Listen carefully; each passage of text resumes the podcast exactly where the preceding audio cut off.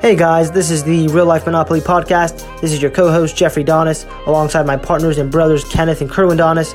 We are real estate investors, and the point of our podcast is to help you reach your financial goals, which will allow you to have time to focus on your true passion so that you can live not only a happier but more fulfilled life. Enjoy the show.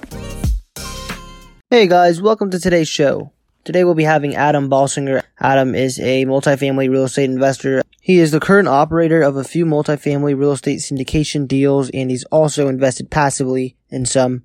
Adam also runs a wholesaling business in Philadelphia that's very successful. And in today's show, he kind of just discusses his plan on transitioning full time into the multifamily space.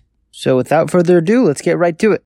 Thank you for tuning in. This is your co-host, Jeffrey Donis, alongside my brother today, Kenneth Donis.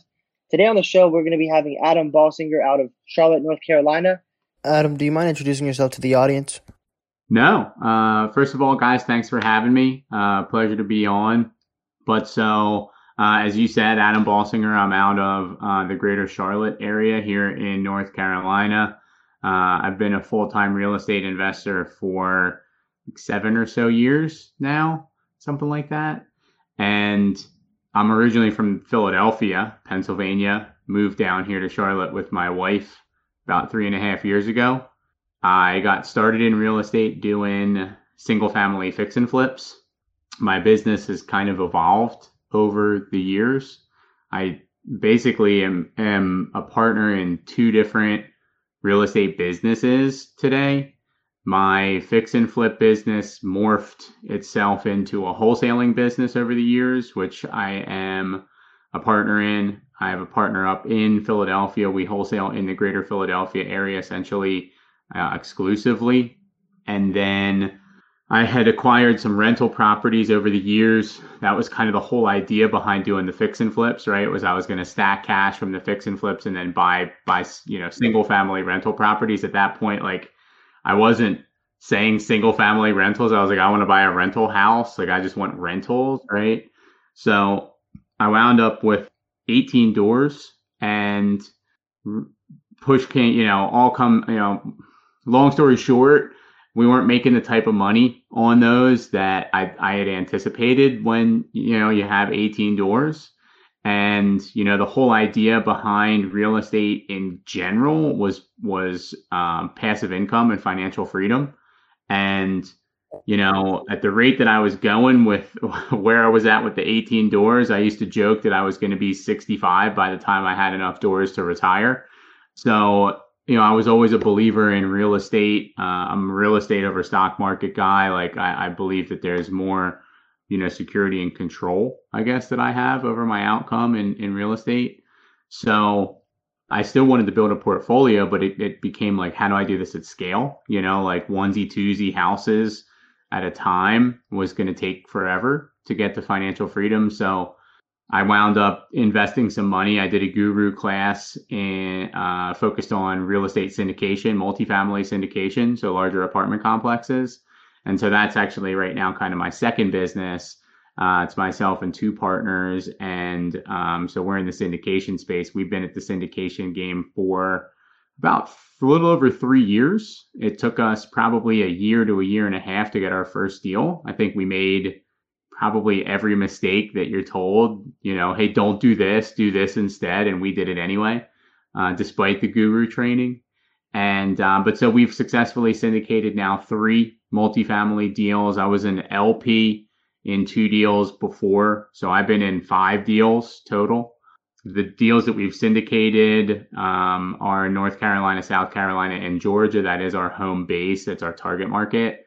And, um, you know, so syndication, we're no money really of our own in those deals. Um, you know, so raised all that capital, got funding um, for the debt. Uh, a little over 200 doors, about 15, 16 million assets under management. So that's me that's the intro. Awesome, awesome. So you kind of touched on a lot there. Um, to kind of go back into your wholesaling business, I know that you said that you had a fix and flip business first. You then started wholesaling, and eventually you got into syndication. Do you mind touching on whether or not you scaled that business up until the point where you were now just the business owner rather than an employee within the business? And if, if that was the, the transition path that you took, or was it something that you kind of just were doing both at once? Yeah, that's a really good question.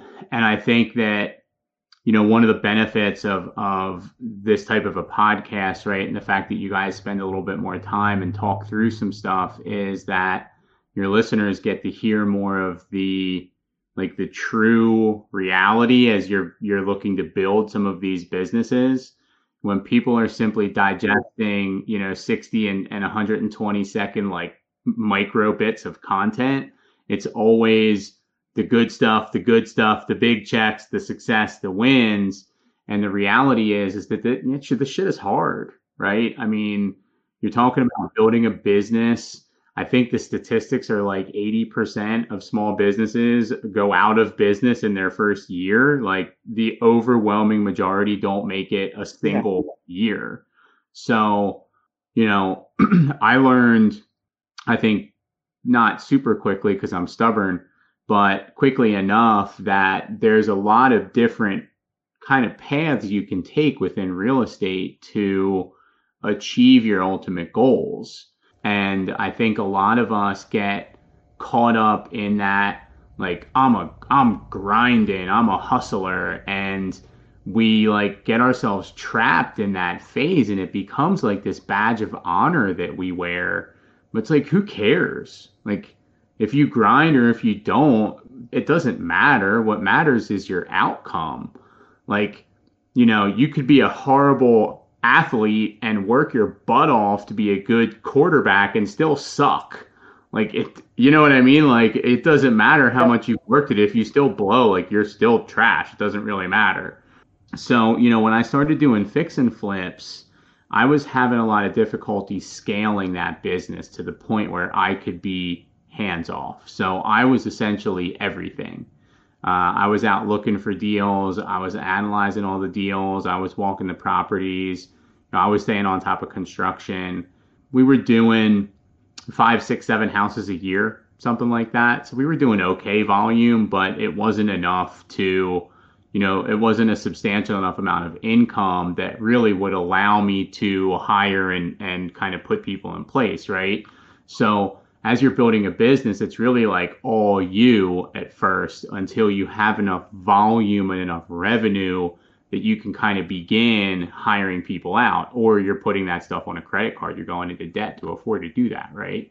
So it was at first, it was how do I figure out how to do one of these successfully, right? And then you do one and it's like, okay. And then after you do a couple, it's okay, I know how to do this. It's just a matter of finding enough opportunities to be able to build a business out of it instead of like a really time consuming hobby, which which is what I had, right?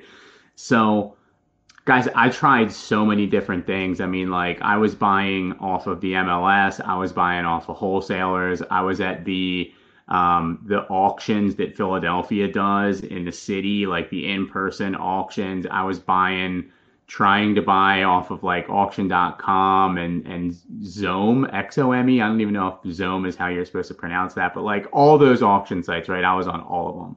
So what I wound up doing was I, I figured, okay, I'm going to bring construction in-house. So I brought construction in-house for a year I GC'd our own projects for a year thinking we can save money on construction, we can do more deals. And we did save money on construction, but it took us a little longer to get the projects done because newsflash, I'm not a general contractor. I was learning it as I went. Um, so I wasn't as effective and efficient as somebody who's been, been doing it for 20 years. And I was also so busy running from the job site to Home Depot and Lowe's to buy materials and crap for jobs that I didn't have time to look at any more deals. So we were saving money, but it wasn't helping to grow the business at all. It was just more work for me to do. It was like backwards of, of what the, the real goal was. So I actually had met a guy through networking uh, in the greater Philadelphia area, um, you know, meetup, whatever. He was doing fix and flips. He had done a handful. He was running into some of the same issues, not being able to find enough good deals. And actually, he ran an HVAC business. And so he wound up becoming my HVAC guy. Um, and so we would talk all the time because he was doing my HVAC jobs. And it was always like, oh, you know, how's business? How's, how's this job? How's that job? And so we decided that we would split the marketing costs to do some direct to seller marketing. And so the idea was really was that we were going to take turns cherry picking deals and that we would just feed our own pipelines through uh, kind of a joint marketing budget. And what happened was we kind of fell into a couple wholesale deals.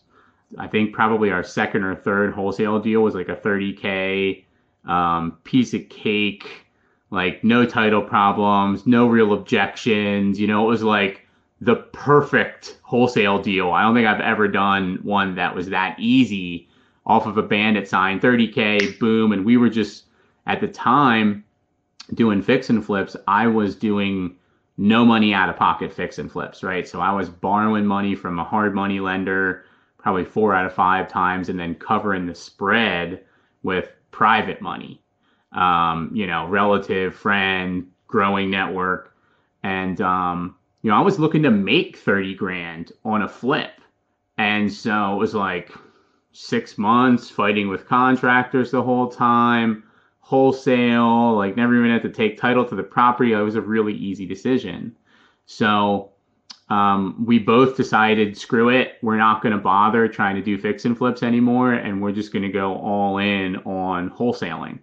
Uh, this is now our fourth year that we're wholesaling and really the first one two first two two and a half years it was just kind of us doing it you know so we were not really trying we didn't try to scale really at all until last year. Um, you know putting systems in place you have fears about scaling like you know um, so we finally kind of made the made the decision to jump into um, hiring some people last year. It was a great decision. Um, you know some people worked out some people didn't wound up being a really good thing for our business. Um, and really, honestly, the revenue didn't even spike that much. It was just that the amount of time that was available for me and my other partner increased. And we were like, well, if we can free up a free up time and do more volume and revenue, like that's the perfect st- uh, perfect storm, right? So um, we're still kind of in the process, guys, of getting all that worked out. You know, I, I really think that it's a, it's a never ending thing in most cases, you know, because especially with the day and age that we live in now, like there's so many changes and things move so fast that like you're you're probably especially in the wholesaling space like you're kind of pivoting a lot you know? So you have a really good direct mail system built out but then it's like well, now all these people are SMS texting. So we've got to figure out how we can add that like marketing channel to our existing business. And, and, uh, I don't know if you guys have heard of it, but the book Mastering the Rockefeller Habits by Verne Harnish talks about when you add just any one, even one minor change to a small business makes it exponentially more complicated.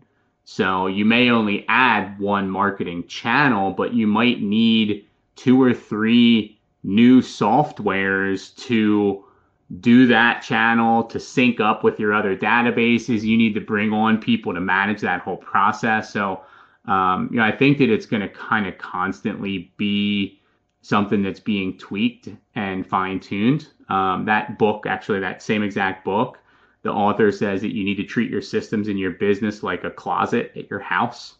Um, so usually one closet always winds up being like the where you throw shit closet. So you're kind of constantly breaking systems within your business. Um, and the author recommends doing it once a quarter and then literally rebuilding it from scratch. So every quarter, whether you really need to or not, you're focused on um, breaking and then improving your business. Yeah, and I actually hadn't heard of that book. Like I've heard of it, but I've never read it.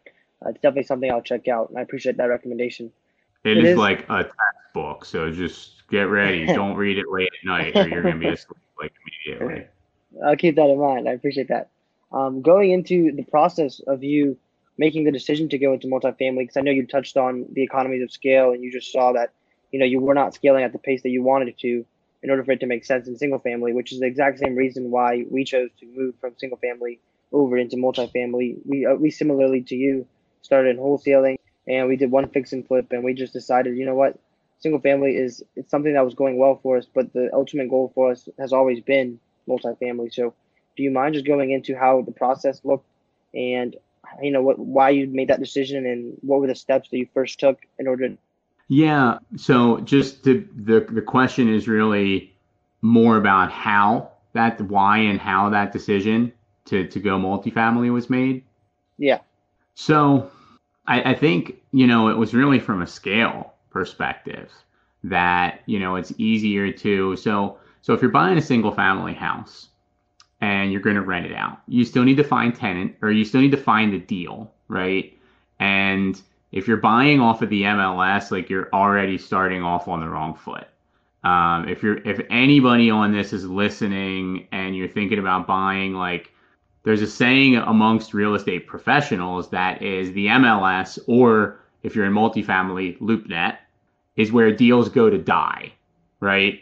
So most good deals take place either off market, direct buyer to seller, or they're essentially the, the they're put together through a real estate agent or a broker, but they still there. It's a pocket listing, means meaning it never sees, um, you know, a public forum, right?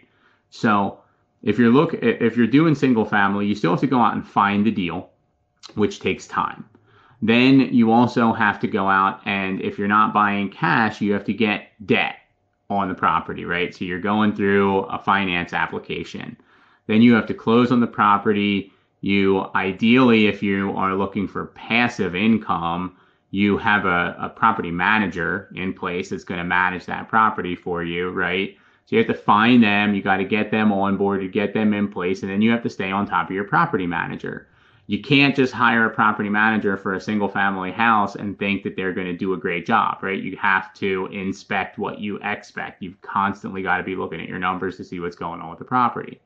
So I have to do all that work if I buy a single family house. If I buy a 100 unit property, I do all those same steps, right? I still have to find the deal.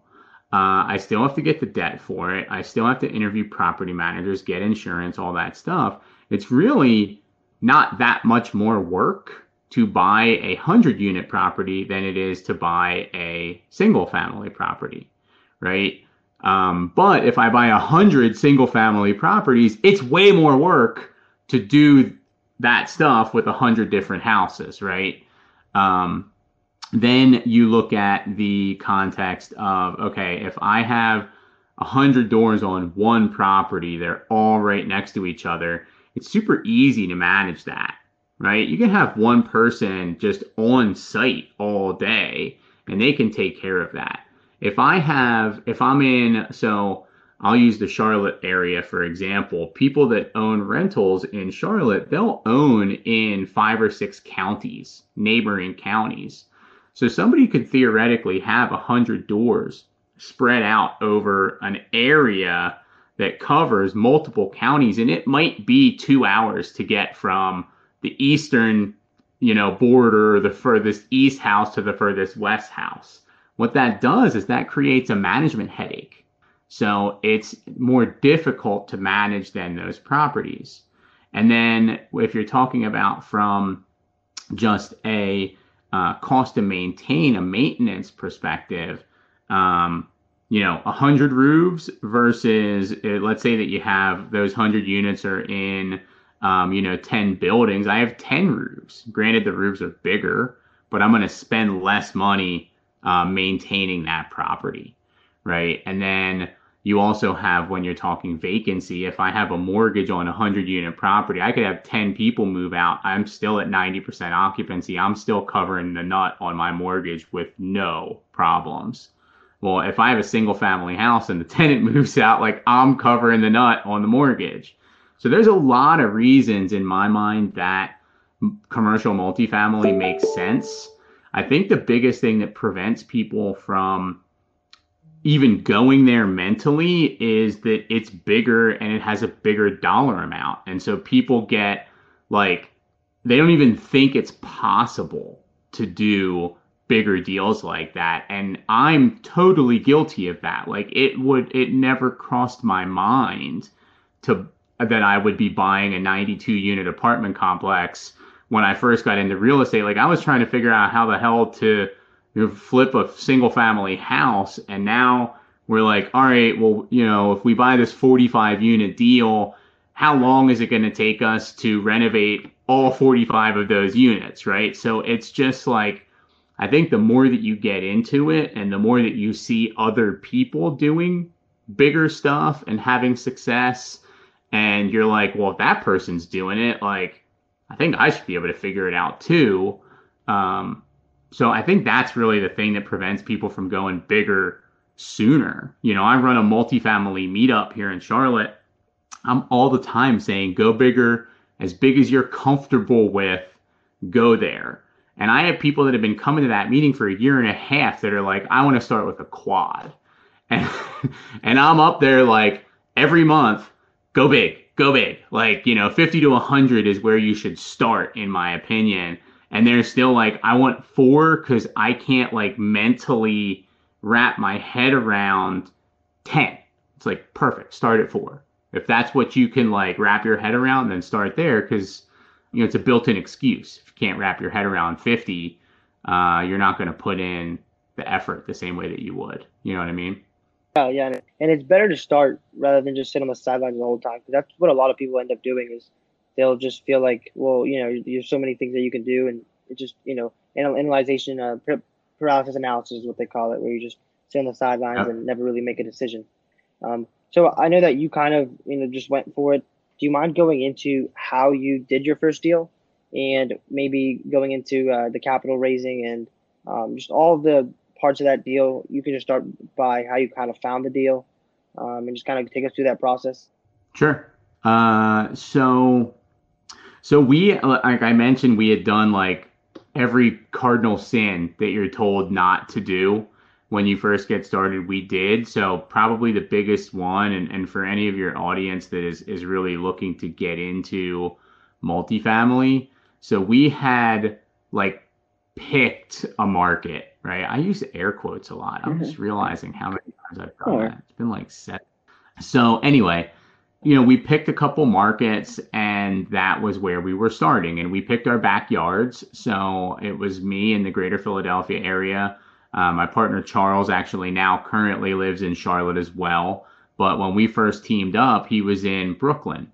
So, you know, we were looking in like not five boroughs, we weren't that crazy, but you know, we were looking in the Northeast, um, in a lot of the kind of growth markets in the Northeast, and we just were having all kinds of trouble finding things that made sense financially.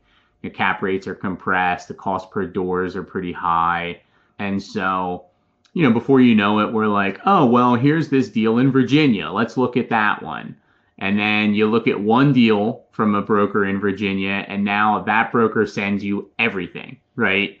So then the Northeast become and Virginia becomes also oh now we've got something in West oh now we're looking in West Virginia. Before you know it, we're looking in Tennessee, and it was like guys, it, I swear to God, like a couple months went by, and it was like if it was east of the Mississippi, like we were looking there. We had been to Indiana, we had been to Alabama, like we'd been to Georgia, and it was insane. And it was like we had to relearn the market almost every single time. You just, for three people, you can't be an expert in seven cities, let alone 17, which is what it felt like we were trying to do, right?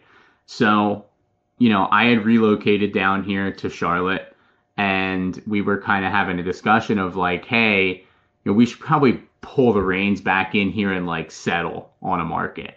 And so we finally settled on uh, North Carolina, South Carolina. Um, and all during this time, we had not only been meeting brokers, um, you know, mortgage brokers, insurance people, property managers, but we were also doing a ton of networking, meeting other operators and key principals or sponsors because we knew we were going to need a sponsor uh, to do our first deal. And so, actually, one of the things that we did was we decided that we wanted to invest as LPs in some other deals. Um, number one is a credibility booster. So we weren't just going to brokers and saying like, "Hey man, I'm this new person that's never done a deal before and you should send me all your good stuff," right? So that conversation changed to, you know, we're part owners in two syndications totaling 330 units and we're looking to grow our portfolio and you know, what do you got? This is what our criteria is. So that helped a lot um, just being taken more seriously by brokers. But one of the other things, and we didn't really even think of it this way when we did it, but we were able to develop pretty good relationships with those operators, right? Uh, like just during the process, having conversations with them. And so uh, one of those guys uh, we went to lunch with, you know, all kinds of, he, we had looked at a bunch of different deals with him and he was going to potentially be a sponsor for us. He actually sent us our first deal was like, hey guys, this just came across my desk in Atlanta. I know you guys are looking for North Carolina, South Carolina, but like Atlanta's not that far out of South Carolina. It's only like an hour beyond South Carolina, right? And he was just like, I think it looks like it could be a good deal, but I'm he was doing two, three, four hundred unit deals at the time. It was a 92 unit property, and he was like, if you guys take a look, you like the deal, and you want to take a run at it, like I'll be KP, and uh, you can use my track record, and I'll sign on the loan. So we said, okay, well let us take a look, and then that wound up being the, the that wound up being our first deal. And one of the reasons we won that deal was because the seller knew our sponsor. So we were actually, I believe it, we were the lowest offer in the highest and best round. But the seller knew our our partner and knew that he owned a bunch of similar assets in his portfolio.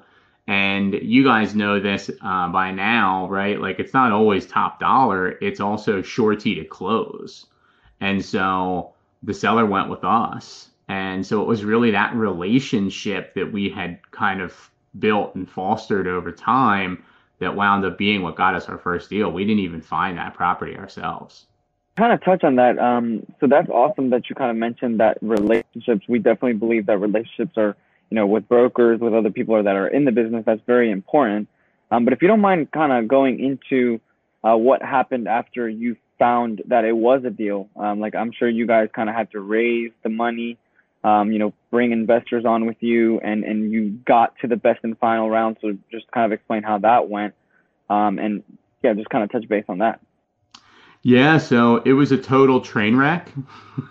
it probably wasn't that bad, but looking back on it, you know, like we've we've developed better systems now. Obviously, the third time through than the first time through. So I will say that uh, we totally kind of had a misconception going in of, of we thought we were going to be able to raise money pretty easily. Um, you know, I'm coming from a single family fix and flip background. I had a pretty decent investor base as it was that was lending on single family fix and flip. So in my mind, it was like, I like these deals better they're obviously going to like these deals better, right? And um, yeah, that wound up not being the case when when they heard, you know, I, I'm going to use your money for three to five years. They were like, no, I give me forty percent. I don't care. Like I want my, I need it back in twelve months. You know, so um, we were able to bring some of those people over, but nowhere near as many as we thought. So you know. I would be lying if I said we were like really confident that we were gonna ha- uh, like have the the raise fully met. Um, even like two weeks prior to settlement, it was like everybody was a little nervous, and you know we were all kind of hitting the phones. Um, seemingly up until the last minute, it wasn't really up until the last minute, but it feels that you know it felt that, that way going through it. Um, but so you know we contributed to the raise, um, and then our uh, sponsor also wound up contributing to the raise. So he not only was the KP, but he also contributed on the on the equity as well. Awesome. And those were conversations that we had going in. Was you know, hey, listen, we think we can raise this much, but you know, this is our first one, so you know, you may need to be able to bring some of your people to the to the deal. So those were conversations that we had uh, ahead of time. I would not recommend having that conversation, you know, like two weeks prior to settlement. Yeah, it's a problem. Yeah, that's awesome. That's an awesome story. Uh, going into the raising capital aspect of it, what were some objections that you you know were forced to overcome and, and maybe weren't able to overcome on those investors that you were trying to transfer from your single family business over to your multifamily syndicate? Yeah, so so the biggest thing when so right, I have the wholesaling business, so a lot of the people that I was working with were um kind of either they were actively doing deals themselves or they were lending on projects similar to the deals they do themselves, right? So they like and I'm not this isn't all of them by any stretch of the imagination, but the overwhelming majority of them, it was like, wait, this isn't 70% of ARV analysis, like you know, like mine totally it was like it may as well have been a different uh, like I may as well have been pitching to them like private equity um, you know, like SaaS based, you know, web platform software solution. Uh, it was like a completely different beast. So I think the biggest challenge is with trying to take that existing investor base and just transition them over was that it was new and it wasn't something that we had had really kind of pre-paved for so if I could go back, I would have had more conversations with those folks up front, detailed conversations of, hey, listen, you know, I'm pursuing different opportunities now. Let me run you through what one of these looks like and let me know if you would be interested. There were really high level conversations that took place before we needed the, the actual raise, but it wasn't that detailed. And I think that really if there's anything that I can say in terms of some of the stuff I've learned in raising capital, it's that too many people expect too fast of a turnaround for their investors. You know, most of our investors, unless they're high net worth and they're already pursuing alternative investments, and those people are out there, but a lot of them prioritize experience and track record not all of them, of course, right? But so not having that track record is a uphill battle when you're dealing with somebody that's already kind of actively pursuing this type of an investment. So there's a lot of education that we have to do because most of our investor base are used to put your money in the S&P 500, um, you know, 401k plans, hiring a financial advisor that puts them into a couple stocks. Like this concept is not mainstream. So it takes some some some getting used to and, and warming up for some people. And even then sometimes they don't take action. It's like everything that they want in an investment, but um, you know, fear prevents them from from moving forward. Yeah, hundred percent. And uh, a uh, big thing that we've noticed from a lot of our investors is it does take time to nurture those leads, and also we have to educate them. Um, do you mind kind of going into how you approach that education process? Is there something that it, it's like standard protocol that you kind of just go through with it, or is it kind of case by case? I'm sure it is, but do you mind just kind of touching on that and, and kind of what your method? Yeah, so so I, we're actually in the process of going through Michael Blank's um, platform builder program. Okay, so one of the things that I learned through that program was that you have to get really crystal clear about who your ideal investor is. Um, you know, in the marketing space, that's known as your avatar, your perfect ideal customer slash investor, because your your brand and your content and everything that you put out is going to be geared towards talking to that individual to try to get that person to come to us, right? So you guys started out this um, whole interview by kind of asking me about going from employee to business owner in my wholesale business, right? So you need to think systemization as you're building your syndication business. And what you want is a McDonald's repeatable process right? So your conversations with your investors really shouldn't be case by case. You should have a structure that you take everybody through. Now, there may be extenuating circumstances to that where, say, somebody knows more than your typical investor, and maybe you can skip through some of those phases. But I still am trying to take every investor through the exact same steps. Now, part of the creation of that investor avatar is defining where they stand in their knowledge and awareness of real estate as an investment vehicle and then specifically commercial multifamily syndications. So you're basically ranking this person on a scale of like zero to five Five being I'm presently looking to invest passively in a multifamily syndication, right? Like super duper specific. You don't have to educate that person as much. They might be ready to invest tomorrow if you find them, right? But guess what? Everybody's going after that person because they're the low hanging fruit.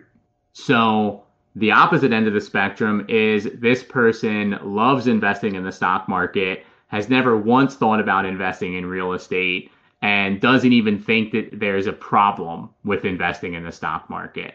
That person's too far, right? You can't sell somebody if they're not aware that they have a problem. They could have a really big problem, but if they don't know it, you're trying to convince this person now to believe something that they don't believe.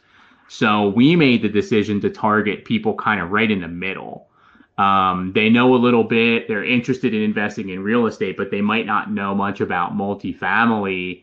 You know, they're kind of like what I was when I was first getting started. Like rental real estate sounds great. And I'm just thinking of a single family house because I don't know any better. Right. Like that's my avatar. So if you think of, okay, how am I going to work that person through from meeting me and engaging with my content through to investing with me um, you know it's really a lot of education and then there's some phone calls that are going to be sprinkled in there and then as you guys also know right you've got your 506b and your 506c so we do generally speaking 506b is in boy so you know we're not advertising our deals on a public forum so we have to qualify our investors. And so that's also one of the reasons that we have a couple steps in that process is because that enables us to develop the, um, I'm going to do it again, the substantive relationship that the SEC requires. Gotcha. Well, yeah, that's a, I definitely like that, um, you know, kind of conveyor belt method. It just keeps everything going very smoothly. But to kind of touch on something you said, yeah, funnel. exactly, the funnel it's a funnel, right? I mean, like literally every marketing and you know sales biz dev in general is a funnel all of it and it's like how do you get the most people at the top because that means you get more people coming out the bottom correct and the less interaction that you can have in those different steps and those different filters the better yeah i 100% agree um, but to kind of touch on that, i know that at the beginning you had said you have always been the kind of person to believe that investing in real estate is the best investment versus the stock market. Um, if you don't mind me asking, like, what are some key um, kind of principles as far as why investing in real estate might be better than investing in the stock market? Yeah, so there's a lot of reasons, but there's also a lot of reasons that people might prefer the stock market over real estate, right? So part of it boils down to um, you should really be getting to know your investors on the first conversation. So part of my questioning where I'm going through, and anybody that's a good salesperson or good influencer, we do more question asking to identify is this is there an issue there? Does what I have to offer people matter to this person, right? Is this a qualified individual that I can deal with? Um, so, my opinion, right, um, is that real estate is better for a couple big reasons, but in my mind, the three big ones are passive income, right? Now, you can get a dividend stock, but in my mind, the passive income being spit off by your tenant is a little bit more reliable than your dividend, right? Not all stocks have dividends, and those dividends can change. So, passive income, number one. Um, volatility number two. So real estate has much less volatility than the stock market does. So the statistic I believe is that since the Great Depression, so this is going back almost 100 years, real estate has had four fewer downturns than the stock market over that time period. And so volatility can really kill someone's um, kill the value of someone's uh, investments, right? If you have a t- you have a 20% gain today and a 20% loss the next day, like you don't wind up being equal because that percentage is based off of what you're starting with, right? So you lose 10% today, you gain 10% tomorrow, you're still behind where you started, right? Um, so simple math tells you that 100, 10% drops you down to 90, 10% gain on 90 puts you at 99, right? So you're only one behind in this example, but that's how that stuff works. So when you hear average returns in the stock market, it's taking all of those ups and downs into consideration. Um, so, like with the Great Recession, it took for some stocks, it took like eight years for people to gain back the value that they lost with that big downturn. So if you have four fewer downturns, that winds up being like extrapolated over time. That could be a really big difference in someone's nest egg.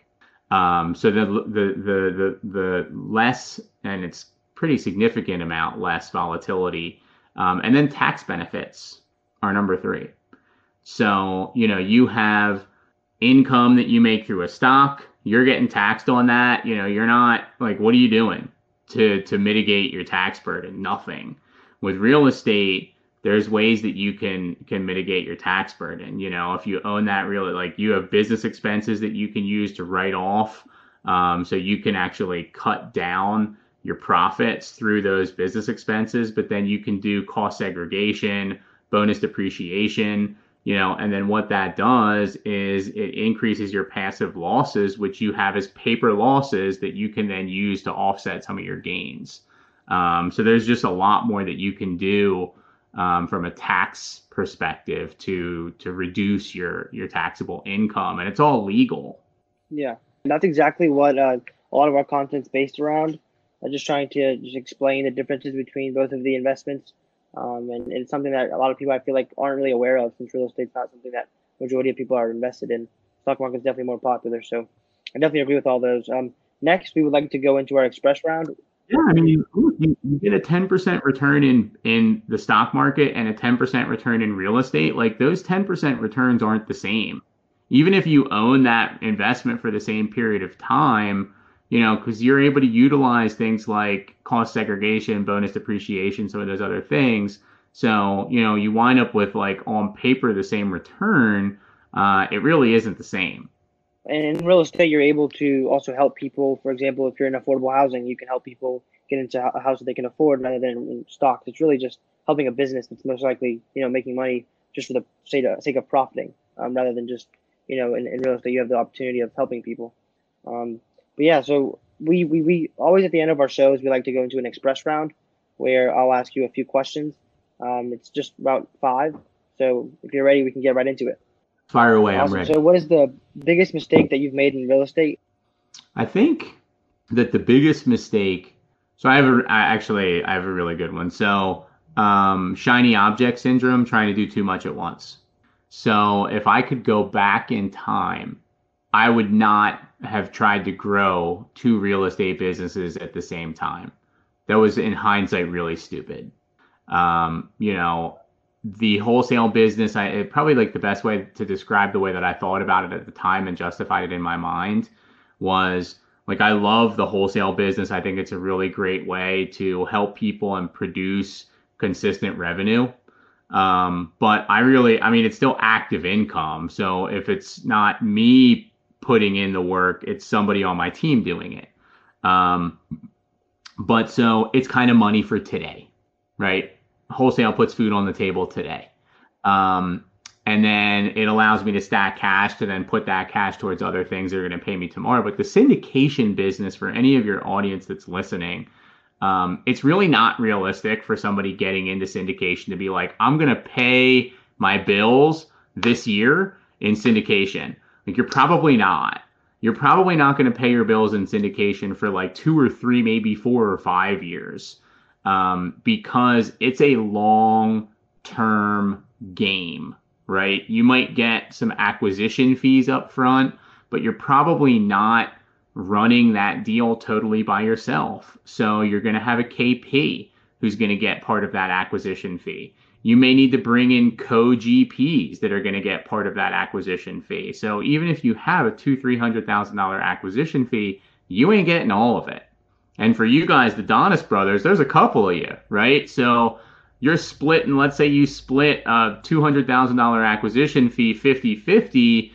Well, now you got a hundred amongst you and your brothers, right? So like, there's three of you. Now you got 33 grand. Like, what are you doing with 33 grand? Like, not much. So, so anyway, long story. Um, so that was the kind of the reasoning behind continuing the wholesale business while growing the syndication business. But it definitely slowed us down. Um, you know, you can be successful doing two things. It's just going to take longer than if you focus on one, make it successful, and then add on the second, focus on that, make it successful, right? So you really want to, and I'm not, and but this applies to the, to to like wholesaling too. Like get good at one marketing channel, systemize it, and then add on the second marketing channel same thing. You want to do fix and flips and you want to do syndications, pick one, master that, build out your team, systemize it, you know, hire people, delegate, make it so you're kind of hands off, and then go do the second thing. Trying to do two at once um, was really stressful. Uh, my wife probably hated me for much of that time, and um, it was really time consuming. So I, I that that's definitely the, the big mistake for sure. Yeah, that's something that we also had to make the decision. We we were doing wholesaling like I mentioned, so we just decided, you know what, rather than trying to do wholesaling, creative financing all in single family space and trying to do multifamily, we decided our real reason that we're doing this is passive income and that makes the most sense in multifamily. So we just decided to jump ship. Uh, we had some success, of course, but we just wanted to go all in. And that's the most important thing is always being focused on one thing. So I definitely agree with that. Um, you guys are way smarter than me. Look at you. I appreciate that. Um, my next question is What is your favorite book? Um, if you like to mention one that refers to your personal life and one that's helped you in your business life. Hmm, personal life. I can tell you really easily business uh, is never split the difference, Chris Voss. So I I think it's the best negotiation book I've ever read. I've been in sales my entire life after college, so I've read a lot of them. Um, but Chris Voss's to me was the most applicable and the most accurate. I think a lot of negotiation books are like written by people at Harvard that are like concerned about the theory of how a negotiation should work, but they don't actually work that way. Uh, so Voss's was like real world um, stuff that he learned at the FBI through his hostage. You know, he's an ex hostage negotiator, uh, which is how he came up with the title for the book never split the difference. I want all my hostages back. You're not getting any of them. Okay, kill half of them and give me the other half. It's fine. We'll call it even. Right. So that was like the premise of the whole book. It was so it was entertaining too.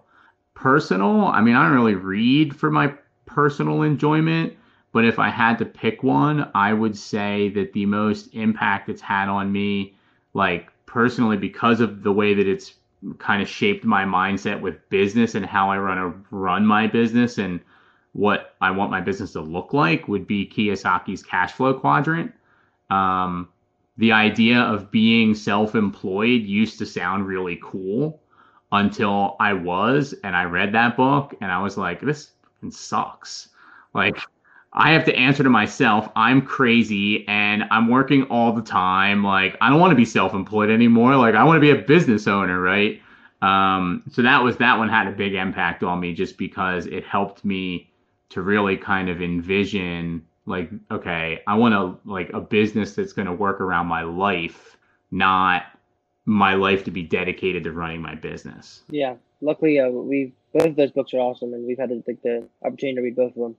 Um, going into the third question, what is the best piece of advice or your favorite quote that has had the most impact on you?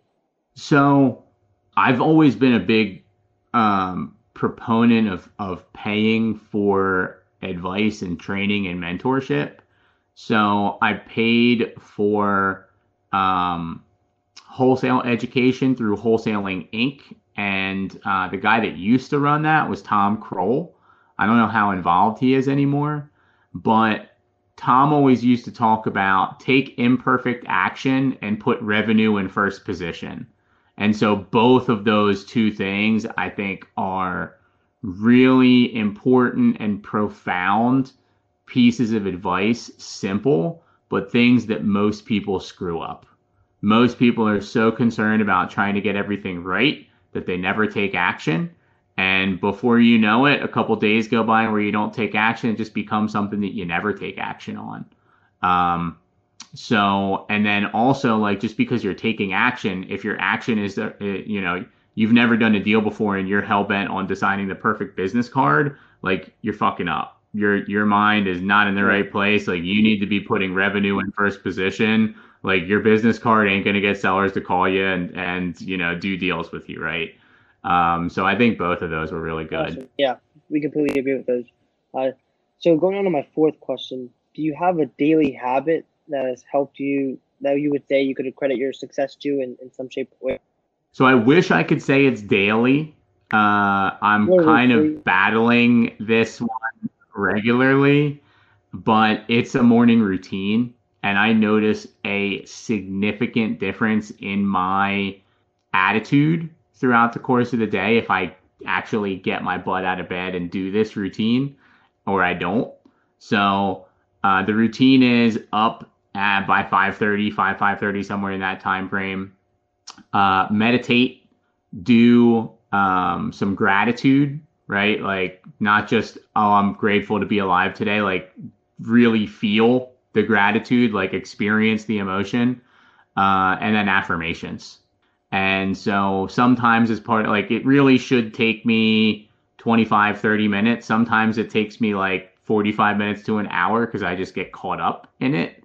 Uh, and it's like you feels good when you're when you're doing it right. Um, so that one would be it, and it will be it. I'm working on that sucker becoming a daily thing. Yeah. The weekend's hard, it is, man. It is. With a five month old getting up at five o'clock in the morning on a Sunday, it's like brutal that's something that we've also tried to initiate in our schedule. And you're right, like the difference between your, your attitude throughout the day is immensely different when you're starting it out with a morning routine. Like we are creatures of habit. So, you know, if you start the day out in one way, day, if you do the same thing the next day, you're more likely to have a similar day. Um, and on the weekends, when it comes time for like Sunday, if I don't get up at the same time that I did on Monday, it's like my productivity level goes down, you know? So I definitely agree. Um, going on the last question. Yeah. And one of the things that I, I, I do sometimes if I have enough time in there is I think about goals of mine, but I am thinking about them as I finish them. Like it's not I want to do X deals. It's I've done this many deals or my portfolio is this big or this is what my house looks like. And you paint a really clear picture and then feel the pride, excitement, happiness, whatever. And then it's like, I think so much of what bogs people down is like, well, what if I fail? Well, like, you almost trick yourself into the fact that you can't fail because you've already like envisioned it, you've already pictured it, you've already been grateful and appreciative for the fact that you've done it. So now it's just kind of like, well, do I go this way or do I go this way to fulfill and meet that goal, right? So it's just, it's like weird to describe it, but it totally is a different like switch in in how I operate. Like things that come up during the day, if I've done that in the morning, it's just like, eh, well, you know, everything will work out because I already know that like I've accomplished this goal. It's it's it's kind of fun yeah, how it awesome. works. That's awesome advice. Um, going on to my last question do you have a best place that you would like our audience, if they want to get in touch with you, for them to reach out to you on? Yeah. Um, so I would say check out our check out my Instagram Um, so I've talked about a couple different things from my wholesaling to my multifamily. So um, I do a little bit of, of everything on my Instagram page, talk about like fix and flip stuff, you know, single family rentals, wholesale, multifamily. Um, so my Instagram is at real estate Adam seven, and that's the number seven, not spelled out. So real estate Adam seven. Awesome. Yeah, I'll make sure to have, have that in the show notes. Um, we really do appreciate your time, Adam. That's all we had for today, but I definitely look forward to staying in touch on Bigger Pockets, and I made sure to follow you on Instagram. So we really do appreciate your time, like I said, and um, hopefully we'll be able to get you on sometime again. Thank you Yeah, so much. It was a a pleasure, pleasure. guys. Thanks for having Hope you have a great day. Thank you for listening to the Real Life Monopoly podcast with the Donis brothers. If you want to learn more about what we do, make sure to visit our website, www.donisinvestmentgroup.com. And if you aren't already, make sure to follow us on all platforms at Donis Brothers. Let's be great today. Have a good one.